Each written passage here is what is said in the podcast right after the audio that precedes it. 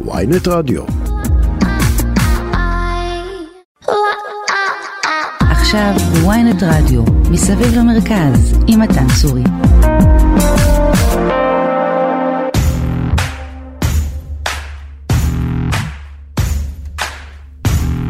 צהריים טובים לכם, שבוע טוב, שבוע נוסף, אנחנו כאן בתוכנית מסביב למרכז. הרבה מאוד נושאים על הפרק, אנחנו נתעסק גם במשבר התעס... התעסוקה בישראל, מה בדיוק אומרים הנתונים ועד כמה המשבר הזה עמוק, ומי בכלל אומר שיש בעיה עם מקומות עבודה, אבל אולי בכלל השכר הוא הבעיה. משם נמשיך לצפון, שם אה, יש הבטחות להקים אוניברסיטת בגליל. אבל מסתבר שהפוליטיקה כמובן גם לשם הגיעה, נכנסה ומטרפדת את המהלך הזה. אנחנו אה, נקפוץ לגליל ונראה מה קורה שם. נמשיך גם עם, אה, אה, עם התנועה הקיבוצית. שבוע הבא מאות בני נוער יוצאים למסע, אולי אחד המסעות החשובים מסע של ערכים, מסע שעוסק בהכרת הארץ, בלמידה, בהרבה מאוד דברים מעניינים. נצטרף ונשמע מה בדיוק אומר המסע הזה. ואיך לא, נחבור, גם אנחנו, גם אנחנו נחלוק כבוד אחרון ליצחק קלפטר, מגדולי הגיטריסטים, המלחינים, הכותבים בארץ. יהיה איתנו מאיר פנגנשטיין, פוגי, חברו הטוב מלהקת כוורת, יהיה איתנו כאן ונשמע על החברות ביניהם ועל הסוף העצוב. ונסיים כמובן בפינות התרבות שלנו ובפינות הטיולים. אנחנו בתוכנית מסביב למרכז, עורכת התוכנית טס גדות, מור עופר היא הטכנאית, יוצאים לדרך.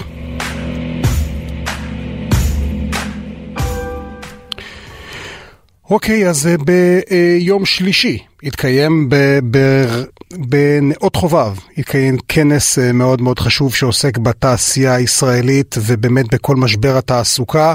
ועל פי הנתונים של התאחדות התעשיינים בישראל יש מחסור, מחסור של כ-15 אלף עובדים מקצועיים בתעשייה וכדאי להבין לאן הולך המשבר הזה. השנה שעברה היו חסרים רע, קרוב לעשרת אלפים, וזה מכה באמת באמת משמעותית לתעשיינים, והתוצאה היא מאוד פשוטה.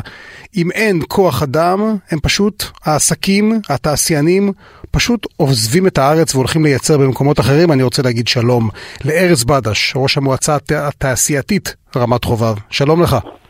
שלום, צהריים טובים. בוא תסביר לנו בדיוק איך אתם מזהים את המשבר הזה. קודם כל, כמו שאמרת, לפי הנתונים של, של התאחדות התעשיינים, אנחנו מדברים על 15 אלף עובדים שחסרים בענף. אני רואה את זה גם אה, בשיחות עם מנהלי מפעלים. בכל מפגש שאני עושה עם מנהלי מפעלים פה במועצה, זה בהחלט נושא שעולה פעם אחר פעם על חוסר, לגי... חוסר של עובדים ואת הקושי הרב. עובדים של מה? עובדים, אה, ידיים עובדות, אה, עבודות פיזיות, במה, במה בדיוק מדובר? באיזה מחסור? ש... זאת שאלה טובה, כי זה בדיוק מה שטוב בתעשייה שיכולה, יש מגוון של תעסוקה, זה מידיים עובדות, מסגרים, רתכים, עד מהנדסים, מהנדסי תעשייה, ניהול, כימיה, מכונות. אצלי פה במועצה אנחנו צריכים את כל העובדים, גם ברמה הגבוהה וגם עובדי כפיים. ובהחלט, בהחלט החוסר מורגש כאן מאוד. אוקיי, okay, אבל אתה יודע, אני שואל את עצמי, באמת, יש מחסור, אבל גם המפעלים האלה, אלה שרוצים באמת את הידיים עובדות, האם גם הם, הם מתוגמלים בהתאם, העובדים האלה, או שלא סתם יש מחסור, אתה יודע, משלמים להם שכר נמוך, תנאים אה, לא נאותים? תראה, בסוף אה, זה עניין סובייקטיבי, עניין של שכר, אבל ברמת הנתונים, השכר של עובד אה, ממוצע בתעשייה מרוויח כמעט 16,400, זה לפי הנתונים, אה, לעומת השכר הממוצע במשק שהוא 11,800, זאת אומרת, ככה שבהיבט של נתונים, בהחלט השכר הוא יותר, הוא יותר גבוה. אז, אז איפה, איפה בא לידי ביטוי הקושי בעצם? למה, הקושי... למה, למה, למה צעירים או חבר'ה אחרי צבא לא רוצים לבוא לתוכניות, לעבודות האלו, שפשוט כולם רוצים לעבוד אה, אה, מול מחשב, הייטק וכולי? אה, כן, אני חושב שהתעשייה בארץ סובלת קצת מתדמית אה, לא זוהרת, בטח לעומת אה, הייטק, אבל זה גם הזנחה רבת שנים של, של המדינה, ש... אה, הזניחה את, הנושא הזה בעיקר בלימודי המקצוע, לצורך העניין. היום אין לימודי מקצוע, מה ש... אה, אתה יודע, סוג של, של עובדים שהולכים ונעלמים ב, ב, במגזר שלנו. ובמקומות השונים בעולם, הרבה יותר קל והרבה יותר זול. אבל אתה יודע, בסופו של דבר, זה גם שאלה כלכלית. אה, אם אנחנו מדברים על ייצור ואנחנו רואים מפעלים שנסגרו, אתה יודע, היה איזה, אני זוכר סיפור מאוד גדול של נגב טקסטיל, בעיה שהיה בשדרות, יש עכשיו את המפעל אה, בגליל שנסגר. פשוט, אותם אה, מש, משקיענים מעדיפים ללכת להשקיע במדינות מעבר לים זולות יותר, כי בסופו של דבר את כל התעשייה זה שאלה כלכלית, ושאלה כלכלית האם יש פה רווח או הפסד. אני מסכים איתך לחלוטין, ואנחנו, אז בואו נעזור להם, לא נקשה עליהם. כי לצורך העניין יש פה עדיין, אני אומר, בהרבה מפגשים פה, יש פה תעשיינים שהם ציונים, שעדיין יעשו את כל המאמץ לא להעתיק. אבל בואו נעזור להם אה, לעשות את זה, ש, שהתעשייה תהיה משתלמת. כמו שאתה אומר, בסוף בסוף בסוף תעשיין אה, יקים מפעל או יתחזק מפעל או יעמיד מפעל זה רק אם הוא ירוויח כסף, זה אין ספק. אבל בואו נעזור להם. אנחנו במועצה, אה, אתה יודע, לא מבינים את האחריות, אנחנו לא מחכים לאף אחד. אז גם פה עשינו מפגש עם כל מנהלי המשאבי אנוש של המפעלים כדי לנסות להבין מה חסר להם, מה אפשר עוד לעשות, ויחד איתם ועם עוד אה, גופים אה, כאלה ואחרים. מנסים פה לבחון הקמה של מרכז. מה באמת הצרכים של המפעלים היום? אה, בעיקר, אז, כמו שאמרתי, זה הכל, זה ידיים עובדות בהיבט של מסגרות, רתחות, דברים הבסיסיים, וגם, וגם מהנדסים. מהנדסי כימיה, מהנדסי תעשייה מיעוט, מהנדסי מכונות. אה, אני יודע שיש גם משבר, אה, משבר בהייטק בנושא, ואנחנו באמת צריכים למצוא את ההזדמנות הזאת, לראות איך אנחנו... איך לא אתם מביאים אנשים מההייטק נכון, לתעשייה? כן. אוקיי, ובאמת איך עושים את זה? אתם בכלל אולי גם, גם דרך זה, אולי גם דרך אה, אוניברסיטאות, מכללות? אז בוגרי... זה בדיוק מה שאנחנו הולכים בכנס שלנו פה, שמתקיים מחר, לדון בנושא הזה, כי בהחלט יהיו פה גם תעשיינים, גם נציגי ממשלה, משרדי ממשלה, אה, גם אקדמיה, ובאמת נדון באיך ומה אפשר לעשות כדי... כדי למצוא לזה פתרונות. אז מה הפתרון אני... באמת? מה הפתרון באמת שנראה לך שהיה הכי, שהוא הכי ישים והכי מהיר? אני חושב שצריך אה, להגיע, לאותם, אה, להגיע לאותם מהנדסים בצורה כזאת או אחרת. אה, אנחנו מעבר למרכז הכשרה שאנחנו רוצים להקים פה, אנחנו רוצים להקים גם אה, מאגר אה, ולעשות השמה. זאת אומרת, בהיבט הזה לשקף את החוסרים פה ולראות... אה, ולנסות לראות, להגיע לאותם אה, חבר'ה צעירים ולבוא ולהגיד להם, חבר'ה, בואו לתעשייה, אחלה כן. מקום לעבוד בו. תראה, כי אתה מדבר פה על, על uh, משכורות שאם אם הם נכון, זה נכון מה שאתה אומר, אני מניח שזה כן, שמדובר פה כן. על 16,000 שקלים, משכורות שהן הרבה יותר מהממוצע במשק, נכון. אז uh, uh, אולי יש פשוט חוסר מודעות לנושא הזה.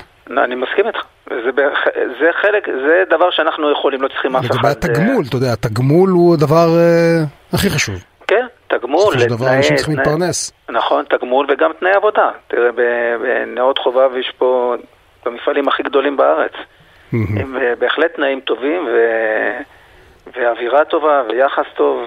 אז אה, כן, תעשייה. קצת איבדה מה...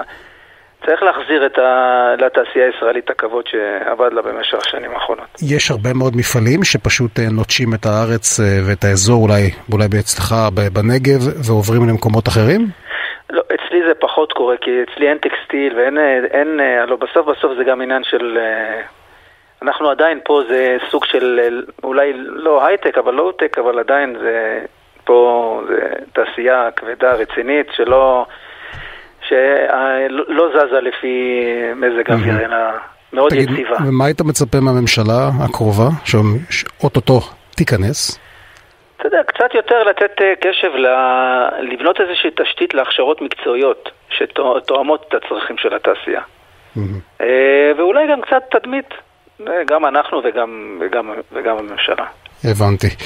ארז בדש, ראש המועצה התעשייתית רמת חובב, קודם כל בהצלחה בכנס, ובאמת, אני מקווה שהדברים האלה יסתדרו, ובאמת, בשורה התחתונה, אני, אני בתחושה שלי זה שאנשים אה, וצעירים פשוט לא מודעים לתמונה המלאה של הדבר, של ה, אה, לקחת חלק בתעשייה, גם אם זה לא הייטק, אה. פשוט לא מודעים לדבר הזה, וזה חבל, ובאמת הסכנה הגדולה היא שבאמת מפעלים ינטשו את הארץ. אני מודה לך על השיחה הזאת, ארז בדש, תודה.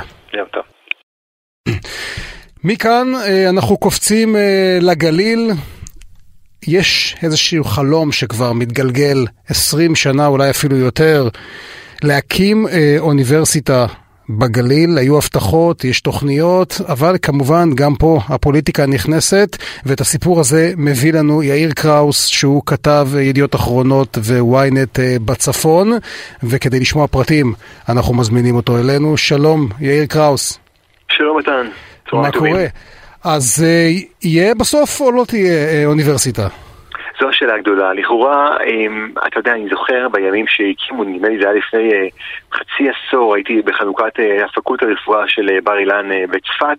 עמד אז שר המשפטים, נדמה לי דאז, יעקב נאמן המנוח, ואמר, אני רוצה להודות לממשלת ישראל על דבר אחד. הפקולטה קמה, ויש לנו פקולטה לרפואה בזכות דבר אחד, שלא הפרעתם. כן. כך שמכאן אתה יכול גם להשליך על האם... אז מה מפריע, מה מפריע לאוניברסיטה אה, בגליל להתרומם? בגדול אה, יש ועדה של אה, המל"ג שבחנה איפה צריך להיות המיקום הנכון להקים את האוניברסיטה, מי הוא אותו גוף, גוף, אותו גורם שיכול ומסוגל להקים אוניברסיטה, אוניברסיטה בגליל, והיא בחרה במכללת תל חי. מגיע ראש עיריית צפת, שוקי אוחנה, בגיבוי מכללת צפת ומכללת כנרת, ונלחם עכשיו במישור הפוליטי כדי להעביר או לבטל את ההחלטה על הקמת האוניברסיטה בגליל בתל חי ולהעביר אותה לצפת. הוא טוען... זאת אומרת, רצו להקים להקים אותה כבר על התשתית של תל חי. יש כבר תוכניות להקים אותה על התשתית של תל חי, אני מבין נכון? ועכשיו בא, בא ראש עיריית צפת ומנסה לעשות איזשהו מחטף. כן, כשהוא אומר בעצם שההחלטה להעביר לתל חי הייתה מחטף, הוא מאשים את הוועדה שבחרה במיקום הזה משיקולים פוליטיים, הוא טוען שזו ועדה שמונתה על ידי עושה דברה של שרת החינוך ויושב ראש המל"ג, שהיא אה, חברת הכנסת, שרת החינוך היוצאת יפעת שאשא ביטון, שהיא גם הייתה לשעבר אה, אה, בכירה במכללה האקדמית תל חי, והוא טוען בעצם שההחלטה פעלה ברוחה ולכן הוא דורש לבטל את ההחלטה. אה, ולשנות אותה כדי שהמכללה תהיה דווקא בטריטוריה שלו.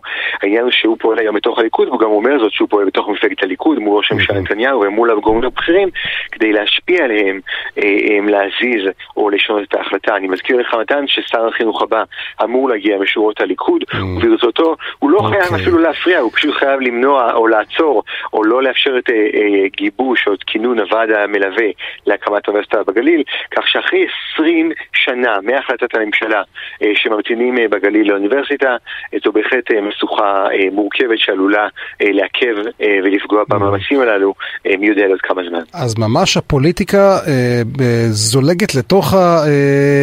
נקרא לזה, לתוך ההשכלה הגבוהה, לתוך מוסדות ההשכלה הגבוהה, אבל, אבל בשורה התחתונה, אתה חושב שבליכוד עכשיו הם יצליחו, הוא יצליח למשוך את האוניברסיטה הזאת אליו?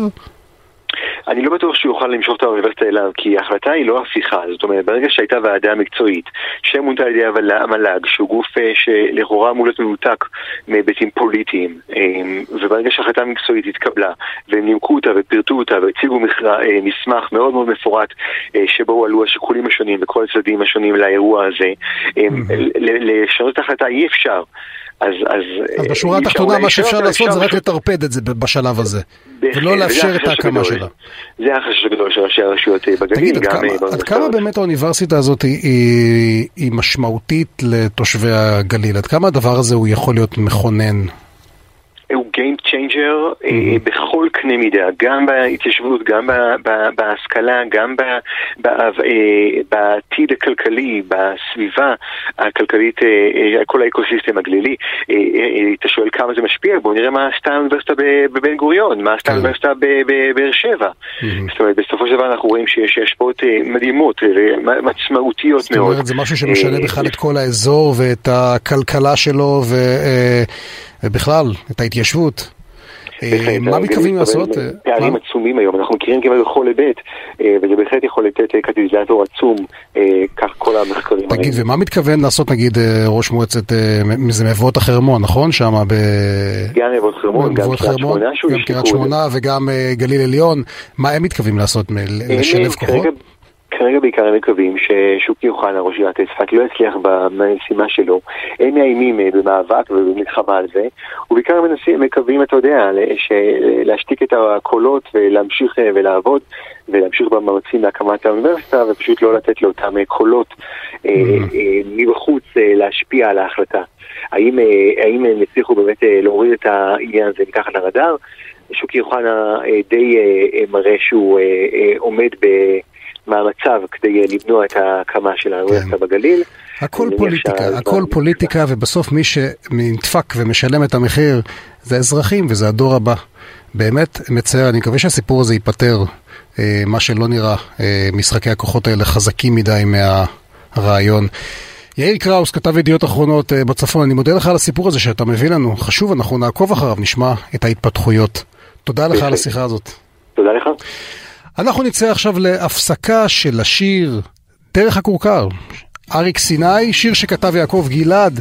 יש שם משפט אחד יפה בשיר הזה, שאומר שני הברושים בשער הקדמי שומרים על סף הבית של אמי. שזה אה, משפט מאוד מאוד יפה שמשקף איך פעם היו עושים כבוד לאימא כשמציבים שני ברושים בכניסה לבית שלה, ויעקב גלעד לקח את זה לשיר הזה. בואו נשמע אותו, והפסקה וחוזרים. הצבא שני הברושים בשער הקדמי שומרים על סף הבית של אמי ועל עמוד בטון טבוע שמי. שרשמתי פעם בעצמי. וריח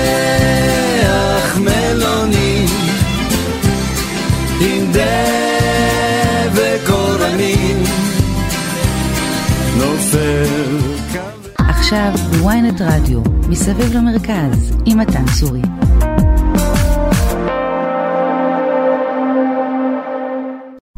אוקיי, okay, חזרנו. אז מקודם דיברנו על התעשייה הישראלית. וכבר שמענו מה בדיוק המצוקות שלה ומה קורה שם, והנה בעודנו מדברים אנחנו שומעים שחברת סודה סטרים בנגב היא תפטר אה, מעל 120 עובדים אה, במפעל, במפעל הייצור של החברה באזור אה, התעשייה עידן הנגב שברהט. הם הולכים לפטר שם באמת 120 עובדים, זה מפעל חשוב שפרץ שם את הדרך לתעסוקה להרבה מאוד בדואים שחיים ברהט, וגם החברה שם אה, מספרים ש, אה, שהם הולכים להעניק אה, תמיכה מאוד uh, משמעותית לעובדים כדי uh, לתת להם גם uh, מענקי פרישה ולסיים את uh, מקום העבודה uh, כמו שצריך. אבל הנה, מקודם דיברנו באמת על משבר התעשייה, וזאת דוגמה שמגיעה לנו ממש עכשיו, בזמן אמת. וזה עצוב, וזה עוד אנחנו נעסוק בזה בוודאי גם בהמשך. אוקיי, אז אנחנו נעבור קצת לנושאים אחרים. בקרוב יש לנו את התחרות פסנתר לתמיד, התחרות הארצית לפסנתרנים צעירים שתתקיים בימי חנוכה. אה, באשדוד תחרות פסנתר, שזה, אה, אה, התחרות היא מהווה מקפצה מאוד מאוד משמעותית על הקריירה המוזיקלית בינלאומית של פסנתרנים ישראלים צעירים. אנחנו רוצים להגיד שלום לאריאל כהן, שופט בתחרות ומנהל האומנותי. שלום לך. שלום. וגם שלום לארתור רובינשטיין שנמצא איתנו. רובינשטיין לא נמצא איתנו לא, לצערנו. לא, לא, נמצא איתנו? אוקיי, אז אה, אריאל כהן, שלום לך. כן, אה, רק לתקן, אני מנהל אומנותי של תחרות ארתור רובינשטיין, לא של תחרות אה, פסנתר לתמיד. אוקיי. שאותה מנהלת אומנותית ינינה קודליק. תספר לנו קצת על התחרות. במה מדובר? פסנתר לתמיד, תחרות ותיקה, קיימת שנים רבות, ויצא לי לשפוט לא מעט שנים בתחרות הזאת. יש בה, אה, משתתפים בה ילדים בארבע קטגוריות גיל, החל מגיל 6 ועד גיל 28. אה, התחרות אה, הוכיחה את עצמה כמי שהצליחה לזהות בארץ את הכישרונות הטובים והגדולים, כאלה שמגיעים אחר כך לתחרויות אחרות, בינלאומיות, בין השאר לתחרות רובינשטיין הבינלאומית, שאני המנהל האומנותי שלה, ש... אה, השנה, ארבעה מתוך המתחרים הישראלים בה הם, אה, הם אה, בוגרי פסנתר לתמיד באשדוד, שזה בהחלט מעיד על, ה, על הרמה של התחרות הזאת ועל הניהול כן. שלה. אני, אני חושב שיש, לא חושב, יודע שיש בארץ, פחות בעולם, הרבה מאוד תחרויות.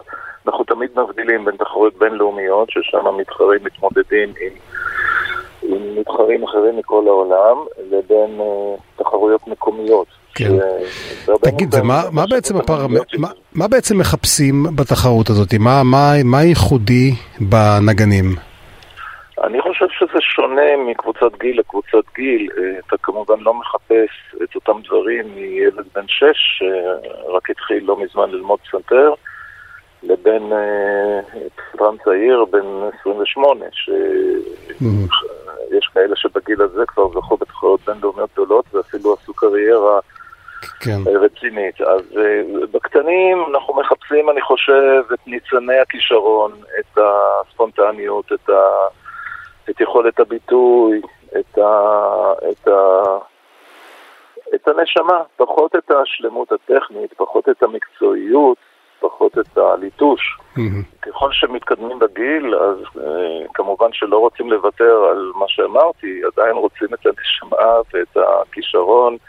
אבל מחפשים כן. עוד הרבה דברים מעבר לזה. אוקיי, רועי בנטל נמצא איתנו על הקו, בן 12 שמתמודד בתחרות, שלום לך רועי. שלום. מה, תספר לנו, מתרגש? כן, מתרגש. מה, תספר לנו קצת, מה, אה, איך זה לנגן על הפסנתר? מאיזה גיל? אה, אני מגיל אה, שש, התחיל לנגן, חמש, שש. מתווה? נערך לתחרות? מה? נערך לתחרות כבר? כן, הייתי כבר בתחרות. אוקיי. וזכית בשנה שעברה? כן, זכיתי בש... בשנה שעברה במקום שני. תגיד, תן לנו איזה טיפ או שניים איך באמת אפשר אה, אה, לזכות בתחרות. אה, אם יש לך כישרון ורצון ואתה עובד קשה, אז אתה יכול להגיע hmm. להישגים כאלו. יפה, יפה מאוד. והשנה אתה עוקב אחרי התחרות? כן, mm-hmm. ברור. מאיזה גיל אתה מנגן? אה, אני מתחיל לנגן מגיל 6. יפה. ומה התוכניות לעתיד? אה, אני רוצה להיות מנגן גדול, בינלאומי, מקווה שזה יקרה. מי, מי, מי ההשראה שלך? השראה... לא, ריצ'רד קליידרמן נגיד? סתם אני זורק את הזהו, הכי קלאסי? מה? ריצ'רד קליידרמן, כאלה? אני פחות אה, בהשראה מאומנים אה, גדולים, אלא דווקא מהמשפחה שלי. כן. אוקיי, רועי בנטל, אני מודה לך על השיחה הזאת, תודה רבה לך וגם תודה לך אריאל כהן אה, מהתחרות, אני מודה לשניכם על השיחה הזאת. מקודם דיברנו על uh, מפעל uh, סודה סטרים וגם על התעשייה שהולכת ונפגעת ושמפעל סודה סטרים באמת הולך לפטר כרגע 120 עובדים, אז זה ממש קורה בדקות האלה ואנחנו רוצים להגיד רגע שלום לאילנה קוריאל, כתבת ידיעות אחרונות וויינט uh, בדרום. שלום אילנה. שלום מתן. תספרי לנו מה מגיע ממש עכשיו אה, הודעה רשמית של המפעל על פיטורים של 120 עובדים? אז אני חייבת להודות שהודעה רשמית מהמפעל לא יצאה, רק תגובה בעקבות uh, פרסום uh, ידיעה בגלובס על uh, 200 מפוטרים. Uh, בסודה סטרים מסרו בתגובה שמדובר ב-120 uh, מפוטרים. אה, גם מהמפעל אה, ברהט להבים וגם מכפר סבא, אבל כשניסינו לבקש מהם ולדעת ולהבין כמה מפוטרים הולכים להיות מהמפעל אה, ברהט, שכאן ממש ליד העיר, הם לא, הם לא אמרו לנו, הם עוד לא מסרו לנו מה המספר שם. בדיוק דיברנו אה, מקודם על התעשייה, כמה היא נפגעת וכמה היא זקוקה לידיים עובדות, ובדיוק מגיע, מגיע, מגיעים הדיווחים האלה על הפיטורים. אה, זה לא פעם ראשונה שמפטרים שם, נכון? זה כבר איזה גל שלישי, אני חושב, של פיטורים בסודה סטרים. נכון, נכון, זה חלק מסדרה של גלים, ואגב, הפיטורים אה, ברהט, עובדים שם כמובן הרבה מאוד בדואים וגם בדואיות. והמפעל הזה הוא מאוד uh, חיוני וקריטי לעובדים כאלה, אגב, במיוחד לנשים, כי להן אין תמיד את האפשרות לצאת מחוץ למקום המגורים שלהם ולעבוד בעיר אחרת. אתה לא, לא תראה הרבה בדואיות שיוצאות לעבוד. בשבילם זה או זה או כלום, פשוט ככה. נכון, נכון, ממש, וזה יכול להביא הרבה, הרבה משפחות אה, ברהט אה, ובאזור למצב כן. אה, מאוד מאוד קשה, ששוב, לא, שלא נדבר על הנסיגה הזו לאחור, אה, שבמעמד העובדות, אותן נשים שלא יכולות אה, לצאת ולעבוד מחוץ לרהט, והן צריכות את המקום הזה כדי שיענה על צורכי התעסוקה שלהן. הבנתי. טוב, האמת היא שזה באמת אה, אה, סוגיה, אנחנו גם צריכים, צריכים בטח להבין אה, מה קורה עם זה ולאן זה הולך באמת, מה הסיבה, מה יכולה להיות הסיבה לפיטורים האלה. אה, שוב, בסוד 20 אומרים אה, צמצומים, אה, מיעוט בביקושים, אתה תופס אותי ממש בדרך לשם עכשיו, וכשאני כן. אגיע לשם כמובן יהיה קצת יותר מידע על המצב של העובדים שם. אוקיי, אוקיי, טוב, אילנה, אז אנחנו uh, נעקוב אחרי הסיפור הזה ושיהיה uh, לך בהצלחה שם במפעל, ואני מקווה שהסיפור הזה. ייעצר, או אם יוצא פתרון אחר כלשהו. אני מודה לך על השיחה הזאת, אילנה, נסיעה טובה.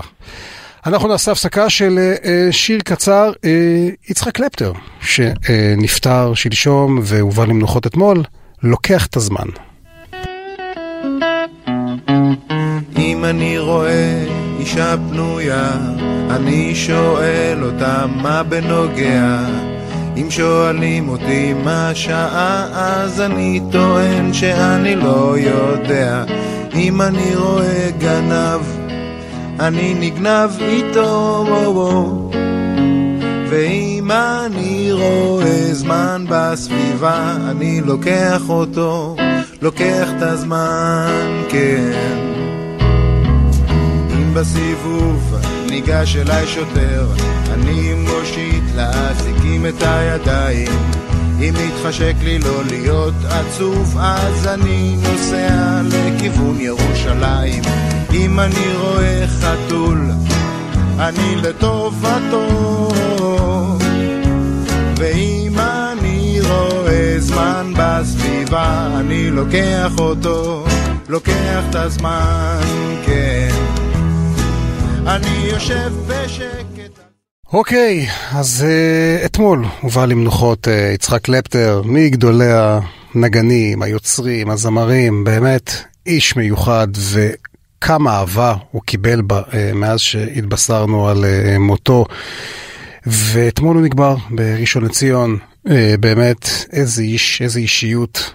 אנחנו רוצים להגיד שלום לחברו, מאיר פינגנשטיין, חבר להקת כוורת. שלום לכם. שלום, מה נשמע? אה, אני שמעתי אותך. קצת יותר טוב.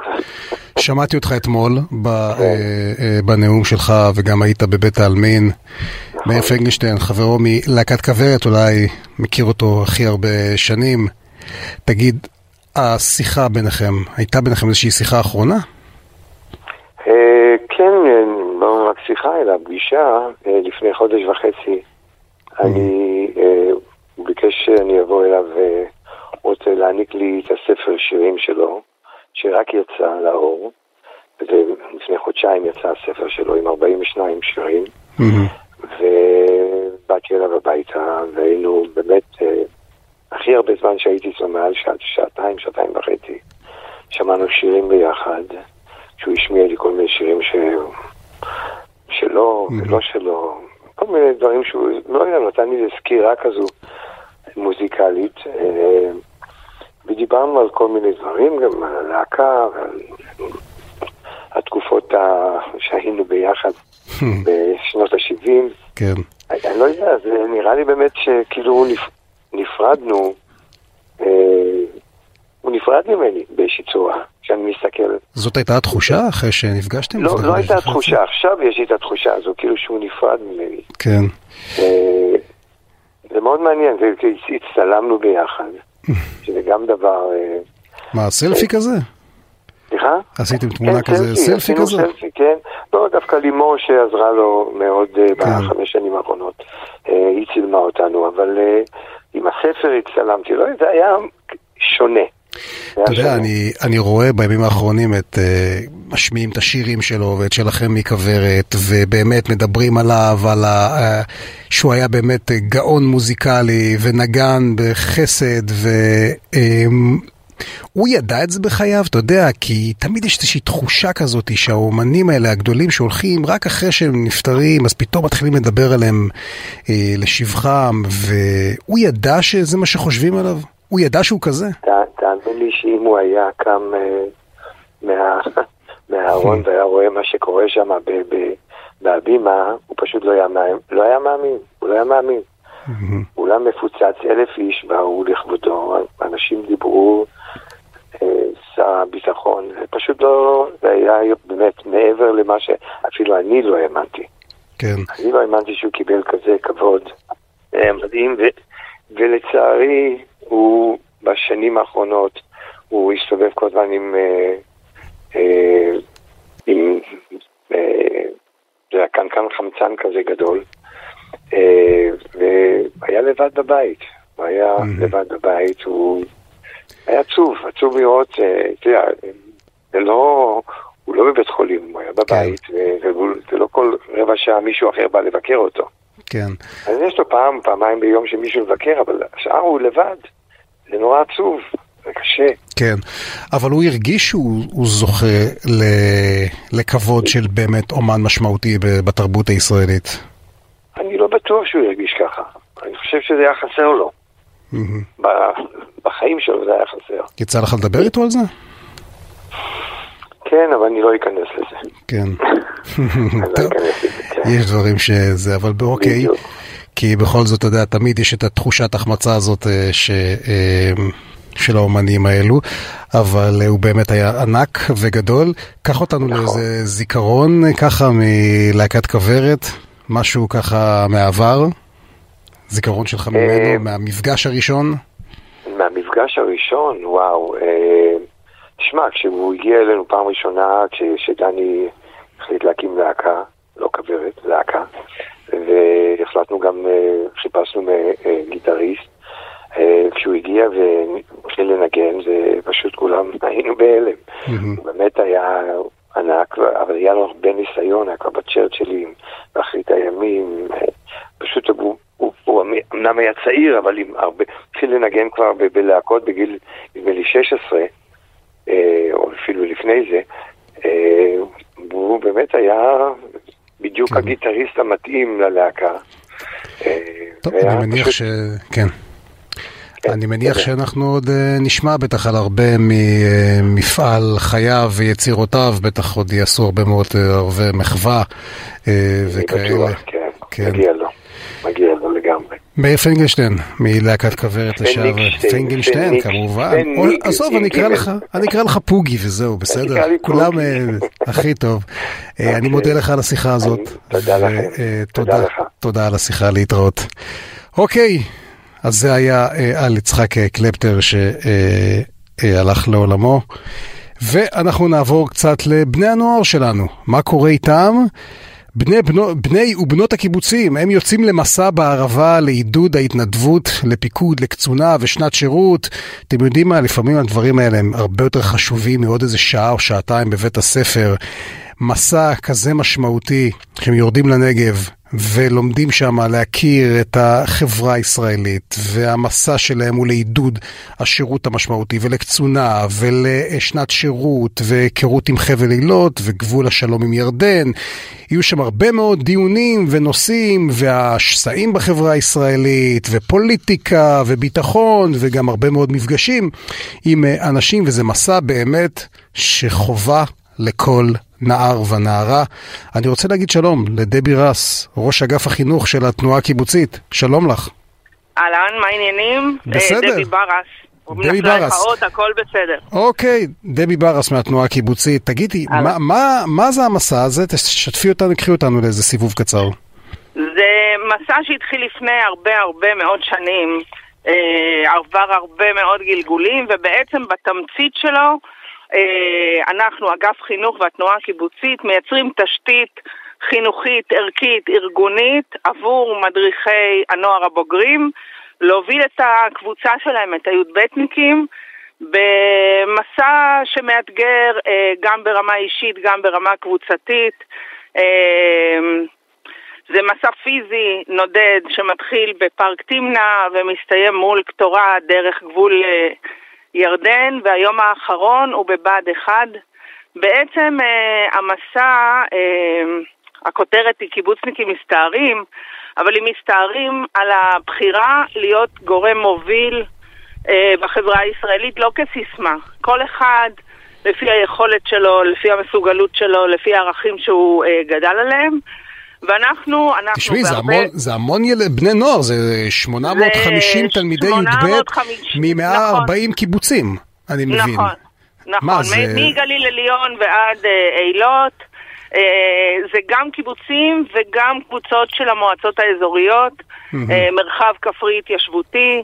אנחנו, חשוב לי להגיד שהנוער, המסע הוא בשבילו, אבל באמת, באמת, ב- ורק אה, רק אתה ואני מקשיבים, אנחנו רואים את המטרה המרכזית בלהכשיר את המדריכים הבוגרים כמנהיגים חינוכיים בקיבוצים. מהמם, הם, אה, הם אוקיי. נמצאים שם, והמסע הזה הוא לא עומד בפני עצמו, הוא מתחיל לפני, בהכנה של יומיים, ומסתיים אחרי. זה לא אירוע של fun וחבר'ה וכאלה, זה עבודה חינוכית ערכית שמתמשכת כל השנה. מהמם, אוקיי. תגידי, באמת, עד כמה הדבר הזה מכונן בחיים של בני הנוער שלנו? אני חושבת, גם קודם, אבל עכשיו, אחרי שנתיים של קורונה, הצורך בלהיות חלק מקבוצת בני הגיל שלך, קבוצת השווים, ולבדוק את הזהות הייחודית שלך, ולנהוג את הערכים המשמעותיים שעליהם אנחנו מחנכים, הוא צורך התפתחותי תפור למידות שלהם. בעצם אנחנו מבינים שדרך מסע ודיווש של 60 קילומטרים ומפגש עם אנשים 60 מעוררי קילומטר על אופניים? כן, בשלושה ימים. כן, אז בעצם כל המסע הוא בעצם מסע רכוב. הוא מסע רכוב נודד, הם אה, אה. רוכבים כל היום, לפני שקיעה מקימים את המחנה בו הם ישנים, הם מבשלים לעצמם את האוכל, בערב יש טקס הדלקת נרות ויש אה, אישיות שמגיעה אז לדבר כל, איתם. כל יום כמה קילומטר באופניים הם נוסעים? 17, 20, 19, תלוי. זה גם לא פשוט בשבילם, או לפחות בשביל לא, חלקם. מה הם, זה לא בגיל שלי ושלך, תפור עליהם, איך הם יוציאו את ש- האנרגיות. כן, לא, בכל זאת, את יודעת, זה גם תנאי שטח קשים, מדבר, ו... בסדר, חבל אילות ב- בדצמבר זה כיף.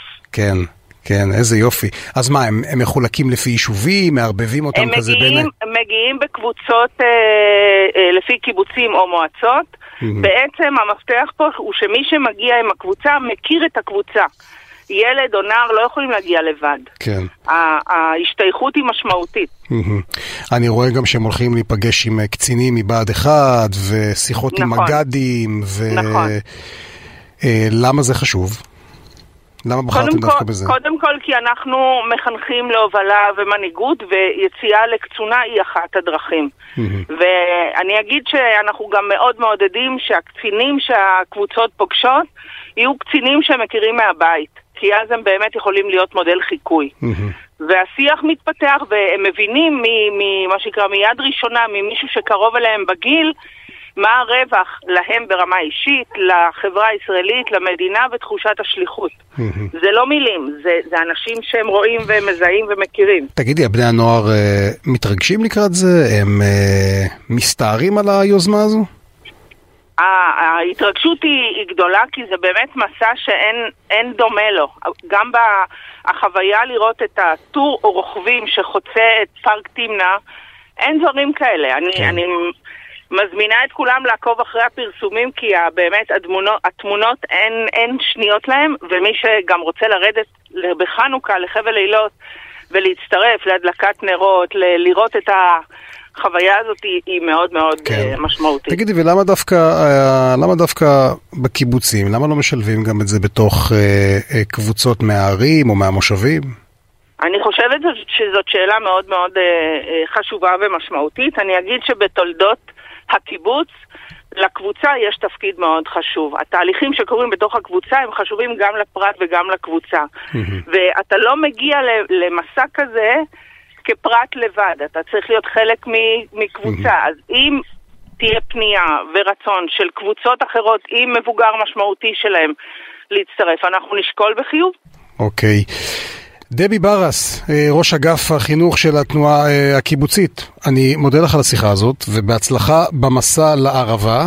אה, מוזמן לבוא לדבק איתנו. אני, אני אחשוב על זה.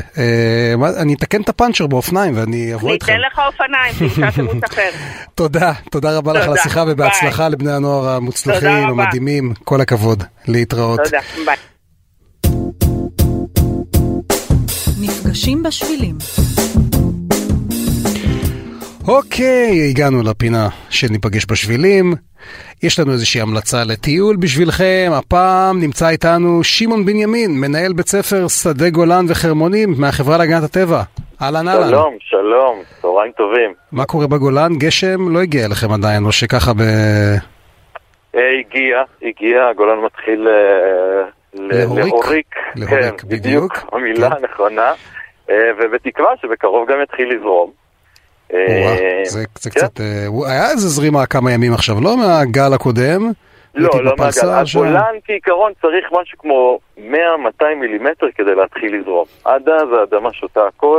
עד אז, הוא צ... מחלחל. עד אז הוא צהבהב אה, לא כזה יפה. כן, כן. אה, טוב, קח אותנו לאיזה סיבוב, יש לך רעיון? אז בוודאי, בוודאי. היום אני רוצה לדבר איתכם על, אה, ולהציע את אה, נחל ראש פינה, נכון? לא נמצא בגולן, אה, אבל אה, נמצא בגליל. עכשיו אנחנו ממש אה, בשיא הסתיו, ופריחת הסתיו הגיעה גם לנחל ראש פינה. אה, ורציתי לספר לכם על טיול מעגלי של משהו כמו 2-3 קילומטר, שטומן בחובו סיפור של מושבה עתיקה, פריחה יפהפייה של חלמוניות ושלושה מעיינות יפים. כן, החלמוניות עכשיו זה השיא. זה השיא של החלמוניות עכשיו. נכון, נכון, אוקיי, נכון, נכון. אז מה הסיבוב ומה הסיפור אז- שלו? אז ככה, אז הסיפור שלנו בעצם אה, מתחיל במושבת הראשונים, וגם הטיול שלנו בעצם מתחיל במושבת הראשונים של ראש פינה, אה, בין, הבנים, בין הבתים העתיקים אה, והמעבדה של פרופסור מר, שבעצם אה, חקר את המלריה אה, וגם עזר מאוד למצוא תרופה למחלה. אה, ונותן לנו אפשרות באמת לטעום מהכל. אז אנחנו באמת מתחילים ברחבת הראשונים, בחנייה שם, אפשר לחנות, לעשות סיבוב קצר בעיר העתיקה, במושבה העתיקה של ראש פינה, אפילו ללגום איזה קפה טעים בבית קפה שוקולטה שהוא מקסים ונמצא שם. כן, אה, לא חסר ולנו- שם בתי קפה, זה בטוח, בראש פינה. תל אביב הקטנה אנחנו כן, קוראים לה ממש בצפון. ככה. וגם מציע מצפה מדהים, מצפה נמרוד, שנותן את הנוף של כל עמק החולה. אה, ממש מהמצפה הזה, בקצה הרחוב שלו, מתחיל מסלול שעולה ממש מעל הוואדי, ונותן גם תצפית יפה וגם פריחה של חלמוניות שבגובה הזה אה, פורחות, וממש עכשיו הם בשיאן. אה, ממש הולכים לאורך הוואדי, ומגיעים ממש לשיא שלו, לקצה שלו. ואז מתחילים לרדת, ממש לאורך הוואדי. ובתוך הוואדי יש אה, אה, כמה מעיינות זורמים, יפים, שגם בהם יש פריחה של כרכומים, שזה גם פרח אה, שפורח עכשיו, שהוא מבשר סתיו, שהוא מקסים ולבן, בניגוד לחלמונית הצהובה. אה, והירידה בוואדי היא קסומה בכל תאריך בשנה, היא פשוט מדהימה, אם זה באביב, אם זה בסתיו, כי המעיינות האלה זורמים כל השנה, ויש בהם פינות מקסימות אה, לשבת ולהירגע וליהנות מהוואדי המקסים. איך הוא אה, מסומן אגב? יש אה, סימון שבילים או ש... יש סימון שבילים, מתחיל בשביל כחול, שלוקח אותנו למעלה, ומצטרף אה, לכביש, לשביל ירוק, שהוא בעצם כביש של קק"ל, ממש נוח להליכה, עד שהוא מגיע להתחלה של הוואדי, שזה מסלול שחור, שאיתו אנחנו יורדים חזרה לעיר העתיקה, בעצם לבית העלמין של ראש פינה, עולים במדרגות העתיקות לבית הכנסת, עד ל- וחוזרים לרכב שלנו, למסלול מעגלי שבאמת מאוד מתאים למשפחות, ו... ופשוט מקסים עכשיו. בית הכנסת הגדול שם, נכון? נכון, ה- נכון, נכון, במרכז נכון. היישוב. יש בית כן, בית כן. כנסת מקסים, מאוד, מאוד. פתוח מושקע. וממש יפה לראות. בכלל, הרחוב העתיק, חוץ מהבתי קפה, המבנים שם מלאים כל כך הרבה היסטוריה, אם זה וילקומיץ' ופרופסור מר, והמון סיפורים שככה מחזירים אותנו אחורה כן. לתחילת המושבה המדהימה הזאת. שמעון בנימין, מנהל בית ספר שדה גולן וחרמונים על ההמלצה לקחת אותנו לראש פינה לסיבוב, מתחילה ברחבת הראשונים ומסתיימת לה אה, בחזרה בתוך העיר. תודה רבה לך על השיחה, שיהיה לכם אה, אחלה חורף ואחלה סתיו שם בצפון, תודה, שבטח תודה, עוד תודה אה. יבואו לבקר עוד בתקווה, המון. מחכים, מחכים כן. לעננים. מחכים לגשם. תודה, תודה רבה לך על הדברים האלו. עד כאן אנחנו סיימנו את התוכנית מסביב למרכז, אני מתן צורי, איתנו הייתה העורכת של התוכנית, טס גדות ומור לאופר, מור עופר היא הטכנאית של התוכנית. תודה רבה לכם, אנחנו נתראה בשבוע הבא כהרגלנו, שיהיה לכם אחלה שבוע. מגפיים מוציאים מה...